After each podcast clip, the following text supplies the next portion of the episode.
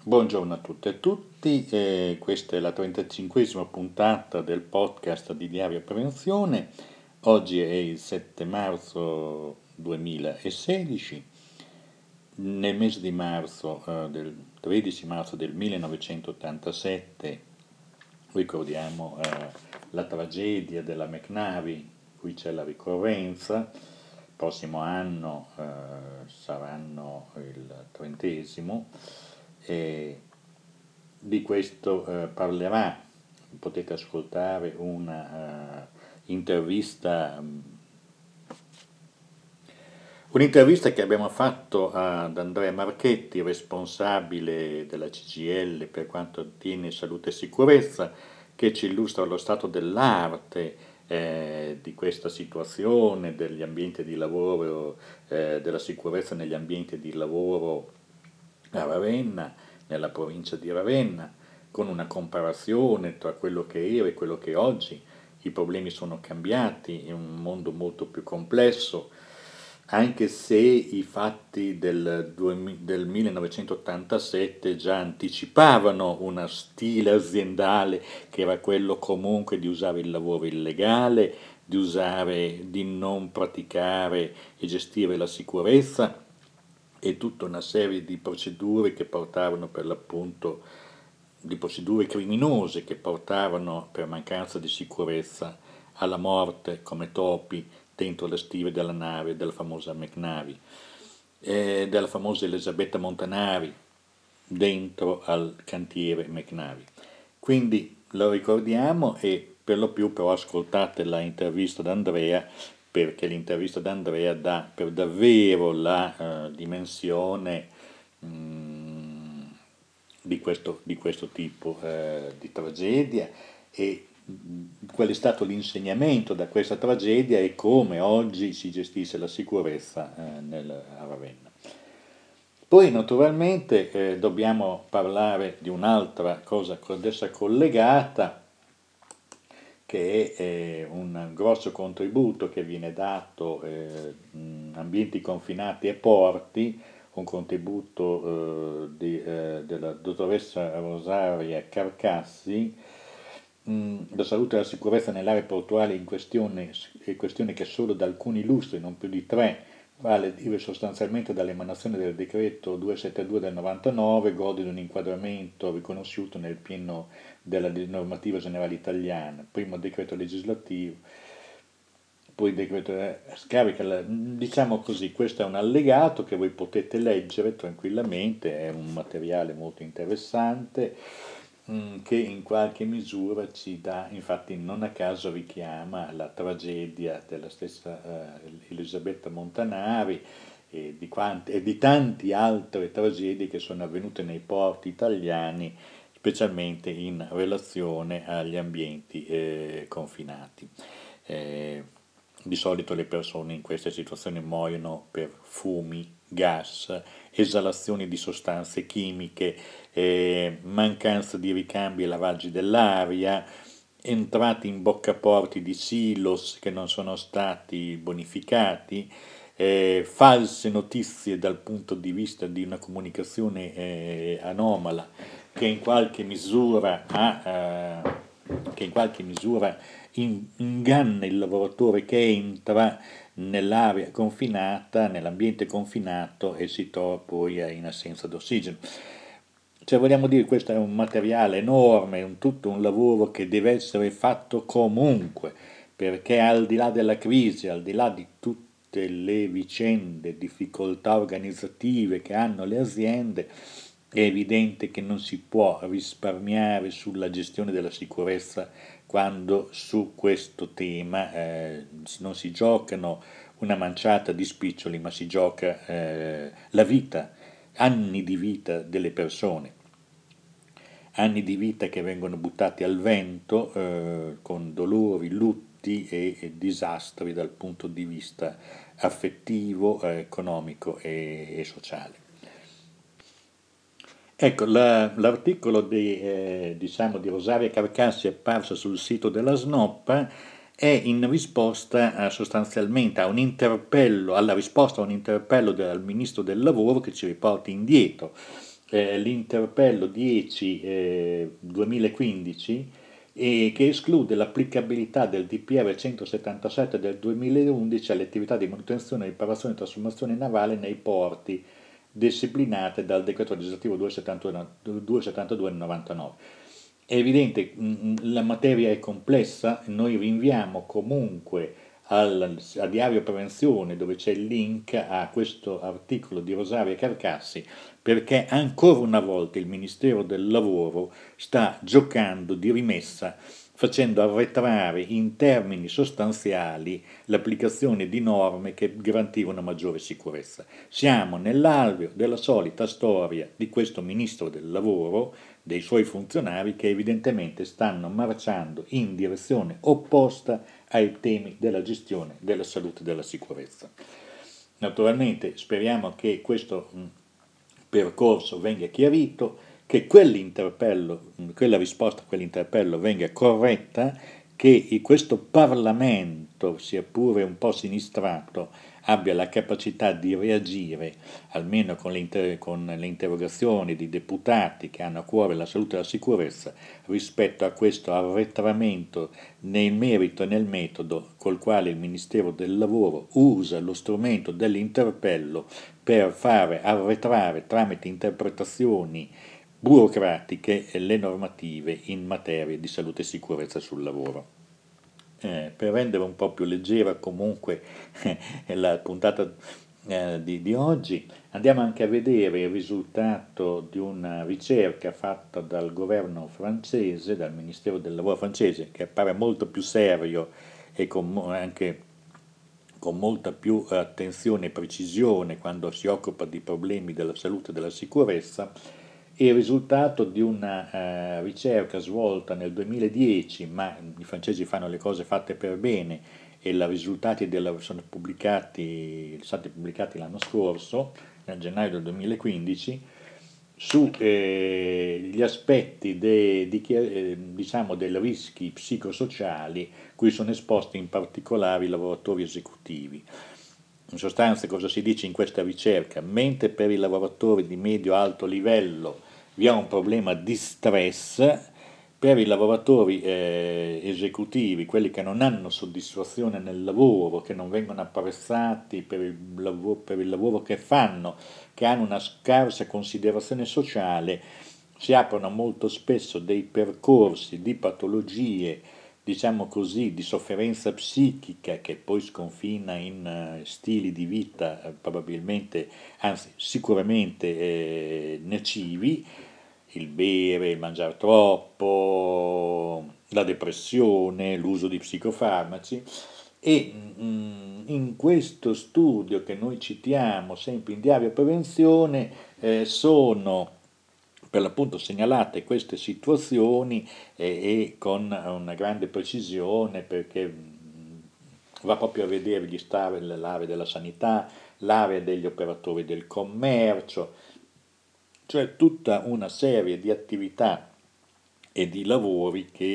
in misura più o meno importante vedono la persona che non ha il suo essere sociale come lavoratore, non riceve un riconoscimento che in qualche misura alimenti la sua autostima, diciamo così. La ricerca è importante e merita di essere letta, e quindi la si va a leggere e a vedere per l'appunto su Diario Prevenzione. Purtroppo è in lingua francese, RPS, les écoutants sont les plus touchés selon l'enquête française. Dopo un'inchiesta realizzata a 50.000 salariati francesi, i lavoratori che esercitano funzioni esecutive sono più esposti ai fattori di rischio psicosociali degli altri. Impiegati amministrativi, lavoratori non qualificati, impiegati del commercio e dei servizi sono i più toccati dalle situazioni di tensione sul lavoro, perché cumulano una forte domanda e hanno anche una scarsa autonomia nell'organizzare il proprio lavoro. Invece i quadri, gli ingegneri sono sommosti a una forte esigenza, cioè una forte pressione sul lavoro, ma lo stress, ma hanno come beneficio un margine di manovra per rispondere, per fare fronte allo stress stesso. Quindi c'è proprio questa differenza di potere che gioca un diverso modo di percepire, anzi di far fronte allo stress. chi ha potere in qualche misura lo gestisse meglio, chi non ce l'ha subisse e basta. Veniamo adesso invece a un caso di cui vogliamo parlare perché non ha un riferimento diretto con la salute e la sicurezza sul lavoro, ma ne ha tanti rispetto allo stile aziendale, rispetto poi a uno stile della stampa, di come avviene oggi la narrazione sui temi del lavoro, come vengono fatte le rappresentazioni, la coinè mediatica, cosa costruisce rispetto a dei fatti reali, o quando si inventa, come in questo caso, un problema che non c'è. Ne parliamo perché è un fatto di costume, perché è un problema, diciamo così, questo evento dà il segno di un clima di quello che sta avvenendo nel nostro paese. Ci riferiamo al caso del direttore della Reggia di Caserta, Mauro Felicori, un bolognese che conosco da anni e non mi stupisce il fatto che lavori fino a tardi. Bene, è nata una bagarre per un documento sindacale scritto male, per la verità, imprudente, improvvido, maldestro, fatto in buona fede evidentemente, nel quale si diceva, fra le altre cose, di disorganizzazioni che ci sono ovviamente, o di proposte di una migliore organizzazione della gestione di questo sito monumentale. Fra le altre cose si diceva che uno dei problemi era che il direttore permaneva sul lavoro tempo troppo lungo e che quindi c'erano dei problemi anche di sicurezza della struttura e quant'altro. Un giornalista di un giornale locale, di un giornaletto locale, monta sulla cosa dicendo i sindacati dicono che il direttore lavora troppo. Cioè, qui siamo veramente... Del testo non si ritrova questa cosa qui, cioè questo è il modo di fare dei giornalisti che si inventano i fatti. Cioè tutta l'operazione è destituita di fondamento se uno sta all'analisi dei testi, alla verifica dei fatti.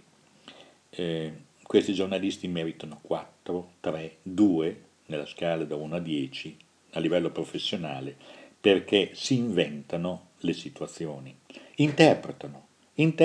e lanciano e costruiscono il caso. E stanno dentro la SIA dello staccanovismo. Abbiamo detto prima che i dirigenti stanno meglio, hanno più margini, quindi che l'amico Felicori voglia lavorare fino alle 2 di notte, nessun problema, è un problema suo, è un dirigente. Come tutti i dirigenti, ha il diritto di disporre di sé e del suo lavoro come meglio crede. L'operazione che viene svolta invece è i sindacati criticano il direttore che lavora troppo perché loro non vogliono, perché sono dei fanulloni. Più o meno la teoria che viene costruita è questa. È una strumentalizzazione sulla quale monta il Presidente del Consiglio che odia i corpi intermedi e le organizzazioni sociali che gli impediscono un rapporto diretto con le masse, per cui subito una bordata contro questi sindacati. Poi naturalmente non tutte le sigle erano presenti, giustamente la CGL e la CISL si erano differenziate da questo documento, ma in ogni caso il problema non è questo.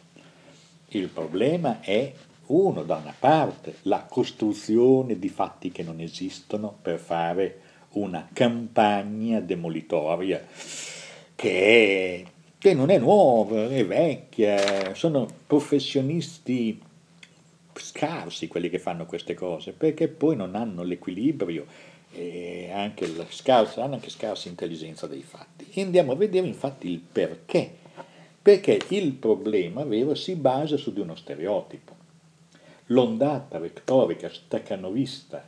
che ha come un grande fiume è apparsa anche un po' grottesca,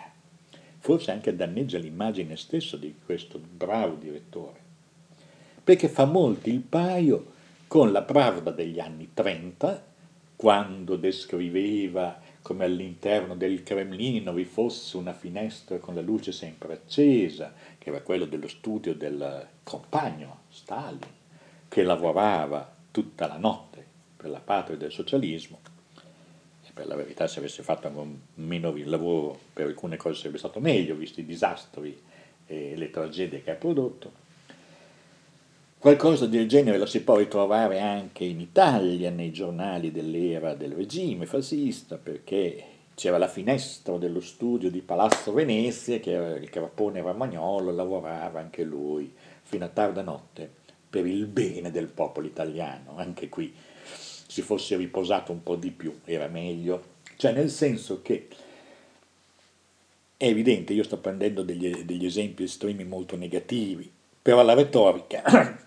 è un'arte di regime,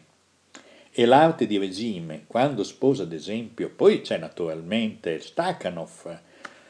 che è il supereroe, che guardate che questa roba qui non serve a nulla. Oggi vi è una corrente razionale, intelligente di management, che dice delle cose molto semplici agli stessi manager. Quando voi restate negli uffici oltre l'orario di lavoro per troppo tempo, vuol dire che avete impegnato male le ore normali di lavoro. Se avete bisogno di fare straordinario, vuol dire che non avete utilizzato al meglio le risorse per lavorare bene nelle ore di lavoro previste. Vuol dire che vi siete organizzati male. Infatti sono multinazionali che impediscono agli stessi, sia ai dirigenti sia ai lavoratori, di rimanere oltre l'orario di lavoro nei luoghi di lavoro, negli uffici. Ma questo non voglio, cioè non c'entra, voglio dire, per dare l'idea di come sia sbagliata questa logica dello staccanovismo, tant'è che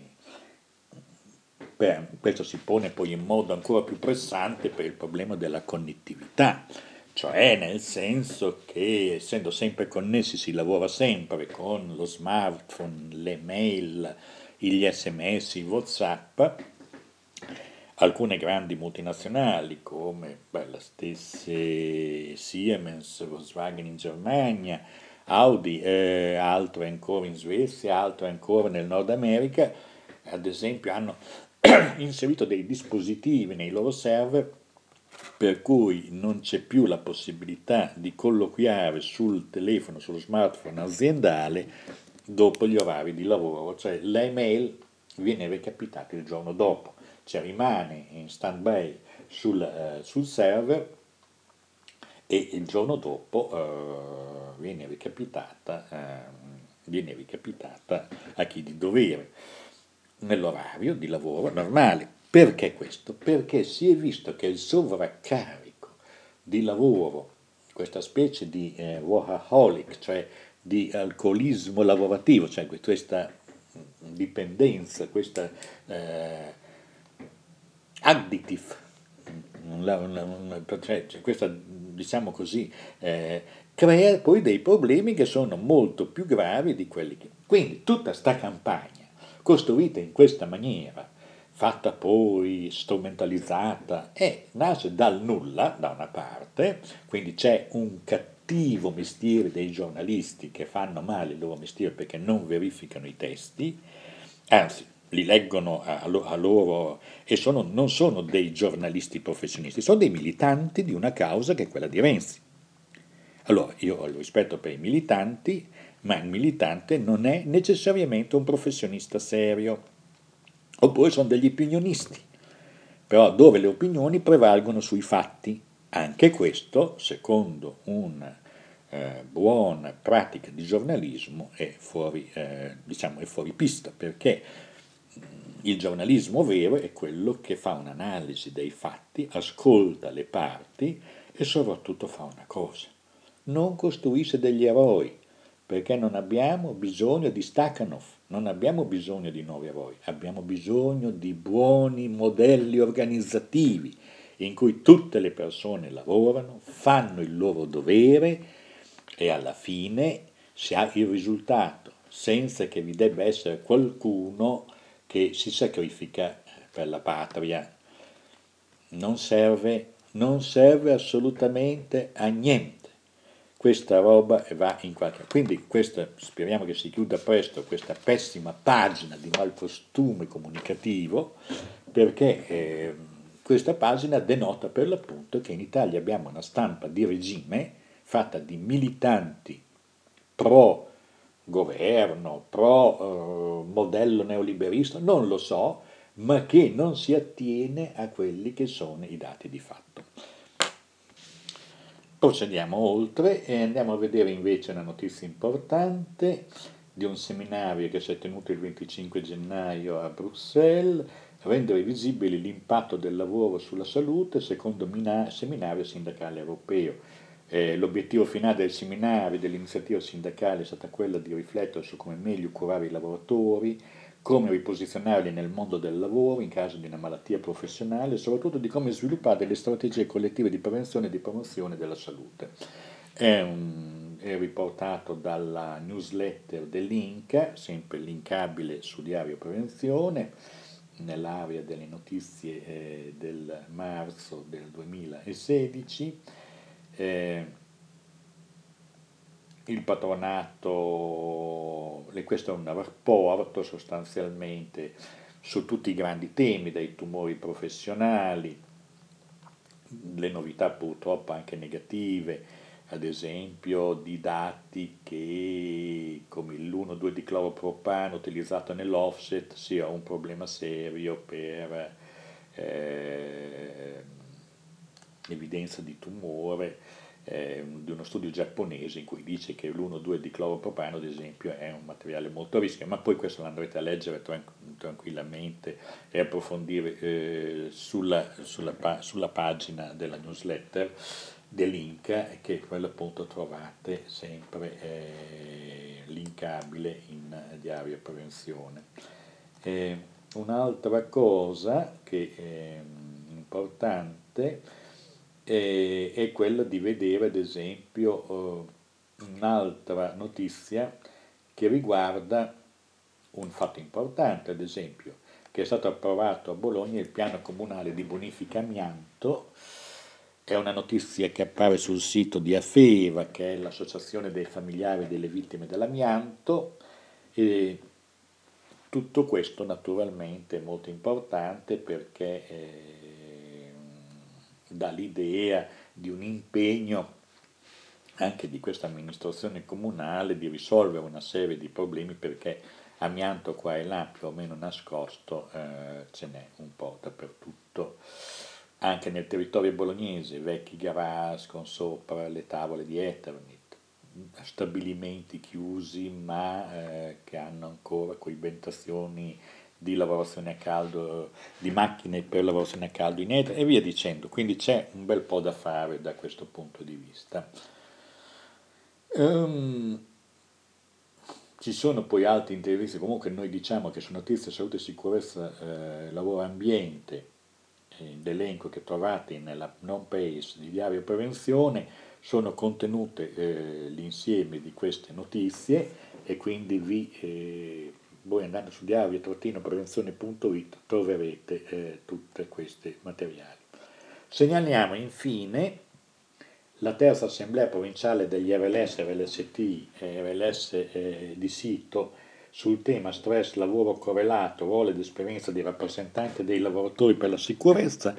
che si terrà il 18 marzo 2016 dalle ore 9 alle 12.30 nella sala da Torre in via Ponte Marino 2. C'è un programma, naturalmente questa iniziativa rientra sempre nell'ambito delle iniziative fatte in commemorazione, in modo tale che dalla memoria della McNary di queste tragedie c'è un impegno continuo per continuare a svolgere le attività su salute e sicurezza. Andiamo a vedere invece una serie di dati diciamo così abbastanza importanti, ne parliamo abbastanza rapidamente. Da epidemiologia e prevenzione c'è un lungo lavoro sui dati mensili Istat che riportano per l'appunto un notevole eccesso di decessi nel 2015 rispetto al 2014, dove in effetti, al di là di tutte, ancora una volta, delle campagne di stampa fatte non con un'analisi scientifica, ma fatte da professionisti che sono più militanti dello scalpore, di creare una situazione di scalpore, come abbiamo già visto prima, ci aveva detto che la gente moriva perché non c'erano più le cure, così via. No, il problema c'è, un'analisi fatta molto bene, su che cosa? Sulla concentrazione di persone molto anziane che hanno cominciato a decedere, quindi l'articolo di Aldo Rosano, Giuseppe Costa e Cislaghi vanno a costruire un'analisi molto più equilibrata di questo evento, di questo fenomeno che la stampa italiana purtroppo ancora una volta presa dalla voglia di fare lo scoop, di montare il caso, ha costruito questa specie di ballon che poi sostanzialmente nei fatti non esiste. Ci abbiamo detto queste cose perché effettivamente si respira un clima che è molto pesante dei sistemi informativi che sono in mano ormai più non più dei professionisti, ma una parte di loro sono come i tifosi allo stadio che di volta in volta applaudono, fanno il tifo per una certa idea che magari sta nella pancia della gente ma non sta nella realtà. Infine c'è un articolo su Rassegna It dove l'analisi della CGIL di Catania ha fatto un seminario molto interessante che riguarda, riguarda l'oggetto dal testo unico al Jobs Act, come cambia la legislazione salute e sicurezza nei luoghi di lavoro, fatto con una serie di persone importanti, anche questo è riportato da rassegna.it, dove si dice per l'appunto che ci sono molti problemi che hanno indebolito la capacità del lavoratore di autotutelarsi sui luoghi di lavoro, la diciamo così. E anche per stavolta, per chiudere, riportiamo da salutinternazionale.info, un sito fatto molto bene, di straordinario interesse, fatto da medici che hanno una visione della medicina globale, della salute e della sanità globale, quindi hanno gli occhi e osservano ciò che succede nel mondo, dalle aree del capitalismo turbo alle aree invece in sofferenza in ragione del capitalismo turbo. C'è questo articolo su chi si cura dei greci di un Christos Sideris, che è una specie di report sulla sanità in Grecia dopo le politiche di austerità. Leggiamo solo le prime righe e anche le risposte che sono state date. Le politiche di austerità imposte alla Grecia dalla Troica a partire dal 2010 hanno avuto effetti devastanti sulla sanità del paese, sulla salute della popolazione, ampiamente documentati da diversi articoli pubblicati sull'ENSE. Il budget degli ospedali è stato ridotto più che dimezzato, da 4,37 miliardi di euro dal 2010 a 2 miliardi nel 2014. Molti servizi pubblici di prevenzione hanno dovuto chiudere per mancanza di risorse. Tutta la popolazione ne ha sofferto, soprattutto quella che ha più basso reddito. I disoccupati e privi di assicurazione legati all'impiego trovano enorme difficoltà ad accedere ai servizi. Poi naturalmente prosegue con sempre queste amenità, tipo l'aumento dei suicidi è stato il fenomeno più appariscente, tutti gli indicatori di salute sono peggiorati all'inizio della crisi, è stato osservato un raddoppio dei casi di tubercolosi, eccetera, eccetera, non vi stiamo a dire. La risposta è stata anche la nascita di ambulatori come la clinica comunitaria metropolitana di Ellenicò, che offre assistenza sanitaria di base e cure gratuite a tutti i pazienti privi di assicurazione, disoccupati, indipendentemente da chi essi siano, da dove vengono. L'obiettivo è quello di servire la popolazione, ma i volontari non si illudono di poter sostituire il servizio sanitario nazionale greco e non lo desiderano affatto. Ci battiamo per un sistema sanitario pubblico che offra servizi di alta qualità. Il dottor Vicas, cardiologo, è stato il primo ad avere l'idea di creare una clinica comunitaria portata avanti da volontari. è una risposta all'emergenza data dalle politiche di taglio ed è un'operazione che richiede per l'appunto una capacità di resistere per un periodo fino a quando non ci sarà la ripresa delle attività del servizio sanitario. Ecco, raccomandiamo la lettura di questo articolo perché è molto importante, lo trovate su salutinternazionale.info ed è uscito nel marzo 2016, esattamente il 7 marzo, cioè oggi. Niente, con questa informazione chiudiamo la puntata numero 35, parleremo di nuovo dei temi di salute e sicurezza con alcuni approfondimenti per l'appunto sull'applicazione delle norme e sull'applicazione formale delle norme nel prossimo numero, nel 36, fra una quindicina di giorni. Grazie e risentirci alla prossima.